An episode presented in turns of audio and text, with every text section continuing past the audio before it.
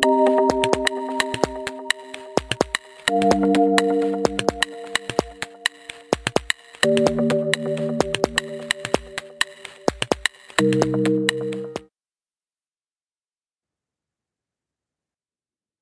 back to another episode of the New Frequency podcast. In this week's episode, I discuss the delicate and vitally important balance between feeling your feelings fully and consciously choosing to raise your frequency. Really, with an emphasis on this being more important than ever due to the moment that we are in as a humanity. So, without further ado, let's dive in.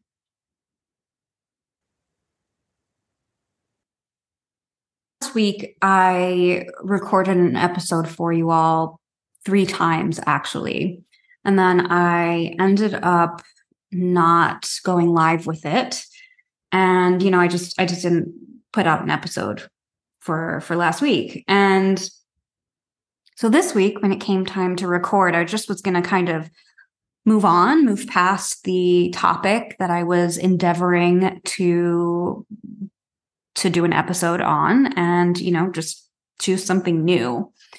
And then I kind of found that I wasn't particularly interested in talking about something else. And so upon exploring that for a little while, I realized that I wasn't really like vibing with any of the other subjects that I had chosen to to discuss with you all because the episode that I didn't put out last week is still needing to be said. So I'm going to talk about the war. I'm going to talk about the war in Israel and Palestine that's happening right now. And for those of you who who don't really want to go there, for those of you who, you know, don't want to drop down onto a lower frequency by talking about something that is heavier and dense, bear with me because I'm actually not I'm not going there. I'm not going to a place with this where we need to drop down into the lower vibration. And actually, in a certain sense, what I just said is sort of the crux of what I want to talk about. I want to talk about energetic management as well as human responsibility in a moment like the one we're all facing as a collective right now as a part of of an interconnected humanity so the first thing is that there's no right or wrong here ultimately. You know, we're all doing the best we can at the level of awareness that we have. We're all moving through our processes in the exact way that's meant for us at this point in our journeys. And with that, I I really do hold the belief that we're all playing our perfect roles. However, that doesn't mean that we don't of course choose to take in new information and choose to use that information as a jumping off point for growth if that's what's appropriate for you at this point in your journey. So with that, what I really feel called to say is we are all in this together. Whether you experience yourself as being pro Israel, whether you experience yourself as being pro Palestine, whether you experience yourself as not really caring a whole lot, right? Having your head sort of in the sand about all of this. The fact remains that we are all in this together. And this isn't just something that we kind of say from this like um, overly idealistic perspective, like this kind of like fluffy language that, you know, is just supposed to make us feel a certain thing. I mean this literally. Every single person on this planet, at a fundamental level, at the smallest level, is made of energy. And all energy is interconnected. Therefore, just quite literally, we are all in this together. So, in other words, the way I choose to hold myself, hold my energy, it's impacting you. And the way you choose to hold yourself and hold your energy, it's impacting me.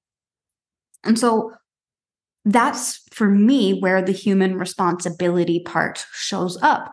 We are all responsible for attending to our personal energy fields as best as we can, with the understanding that as we do that, we help the world, we help humanity.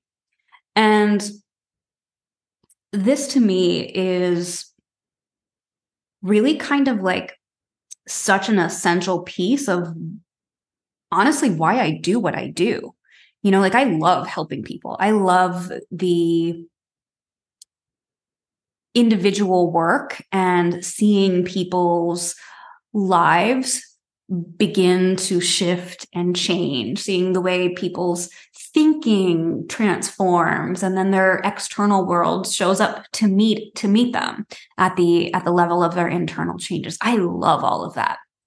But when I really go super high level with it, when I get into my big why for for why I do what I do, the answer is is that I want to see earth thrive. I want to see humanity thrive. And right now, Earth is still vibrating at the frequency of fear. And with everything that's been happening with the war, I would venture to say that that fear frequency has become even denser, that the frequency on Earth has become even slightly lower than it already was before. So, this means that those of us who are conscious, those of us who are awake to life enough to make a new choice, to choose to feel our feelings fully, to choose to deal with our stuff but not get stuck in it. Um, those of us who are capable enough of consciously calibrating our energy up onto higher frequencies once we're done dealing with our stuff. In my perspective, we really do have a responsibility, not just to ourselves, but to one another and to the humans on earth who are suffering in profound ways right now to do all of those things. And I think what I'm about to say next is actually probably why I didn't put the episode out last week, because I really just don't want to sound insensitive to the folks who have been unable to peel their eyes away from the news. And I don't want to sound insensitive to the folks who have been unable to pull themselves beyond deep grief about what is happening in the world right now, because it's worthy of your grief. It's worthy of your grief. But it's also true that the world needs more light right now. The world needs more higher frequencies at this time.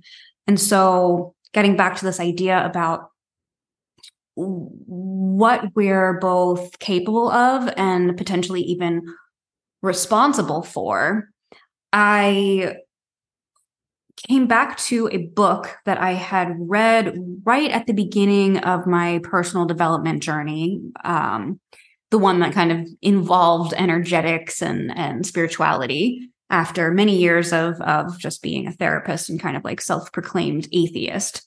And uh, I really found the book to actually be pretty life changing, especially for the way my mind was working in those early days of, of being on this this new kind of journey where I was thinking about energetics because the book um, has kind of like a a little bit more of a scientific flair to it and so it just it really worked for me and resonated with me in such a powerful way so some of you may be familiar with it it's called the map of consciousness explained written by Dr. David Hawkins. And I'm actually just going to share something with you from the book that it's so funny. I actually remembered the page number that that it was on um, this particular passage. I remember the page number, page 38, because it just changed the way I saw my value on earth in such a profound manner. So I'm just going to it's just a really quick passage, but I'm actually just going to to read it to you so that you can hopefully have the same kind of like aha moment that that I also had years back. Um so just quick information um just to add before I read the the passage. Um, the map of consciousness is basically a scale that assigns a number to each um well it's not every but like it's it's uh it, dr hawkins assigns a number to a variety of levels that he's calling the, the levels of consciousness. So, for example, fear is a level, grief is a level, um, love is a level. Uh, it by it by no means enc- encompasses every human emotion, but it kind of um, offers mile markers for some of the main resting states for our consciousness and and ultimately our energies. Uh, so, with that being said, we are focusing in particular at the level 200, which Dr. Hawkins assigns to the consciousness level called courage. So, here's the passage 85% of the world's population calibrates under 200, which accounts for the vast suffering on the planet. Humankind, thankfully, is saved from self destruction by virtue of the fact that the minority calibrating at positive levels counterbalances the weight of negativity. For example, one individual at the level of love, 500, counterbalances 750,000 individuals below 200. The significance of each person's inner evolution then becomes obvious.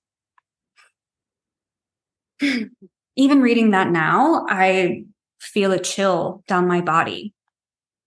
For one individual to vibrate at the level of love, it counterbalances 750,000 individuals who are existing on lower levels of consciousness, who are existing on lower frequencies. So if you ever had the thought that you are not powerful, think again right? Think again, because this is evidence of the profound impact that every single one of us can make on the planet just through choosing to rise, just through choosing to move through our difficult feelings. We're not skipping them, but then to consciously calibrate our energy up onto higher levels where we can really be sending out a stronger signal, sending out a signal that supports humanity and supports Earth coming up collectively to a higher level, to a higher state of being, which is ultimately what is going to be required of humanity and of Earth in order for there to be more peace, in order for there to be less violence, less war, and ultimately in order for the new earth, an earth that looks different from this one, that looks better and and more full of of love and collaboration and creativity and the things that we want to experience it's what is ultimately going to be required we need to choose to rise so with that being said i in no way at all wish to disregard anybody's feelings of grief. I in no way at all wish to disregard anybody's experience of anything.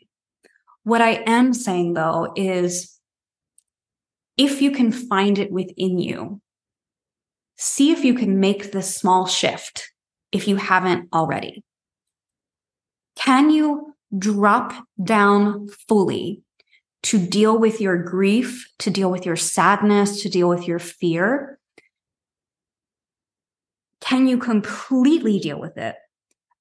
And then can you consciously choose to raise your frequency, to raise your consciousness back up to a higher level where you can see a path to peace, where you can see a version of reality where there is hope and where positive change is on the horizon. Because if you can do this, you can make a much greater impact on earth than you likely think that you can. And if more and more of us begin doing this, we we will start to see real change. It's not just a maybe, it's a when. We will start to see change that matters. And as a humanity, we can begin to move into a place where there is less suffering on earth.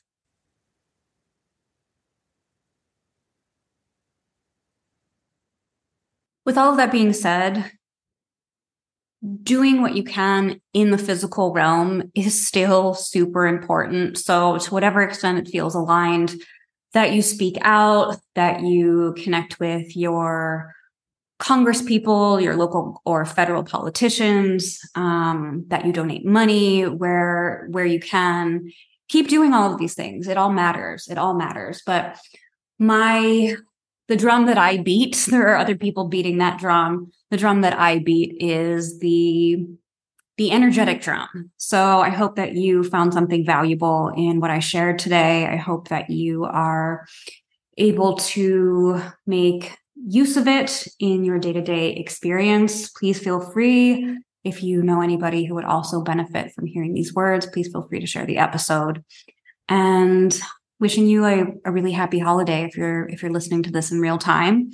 I am no longer going to be giving a timeline on when the next episode will be out because what I'm learning as I'm back with this new season of the podcast is that it it kind of just works best for me to energetically flow with it and just put out content when it feels aligned to do so. So you'll see a new episode out at some point in the in the future. Um, there may or may not be one that comes out before we're in 2024. So if you don't hear from me before then, also wishing you a really, really happy new year and holding for you that 2024 be your best, most expansive year yet. Talk to you soon. You.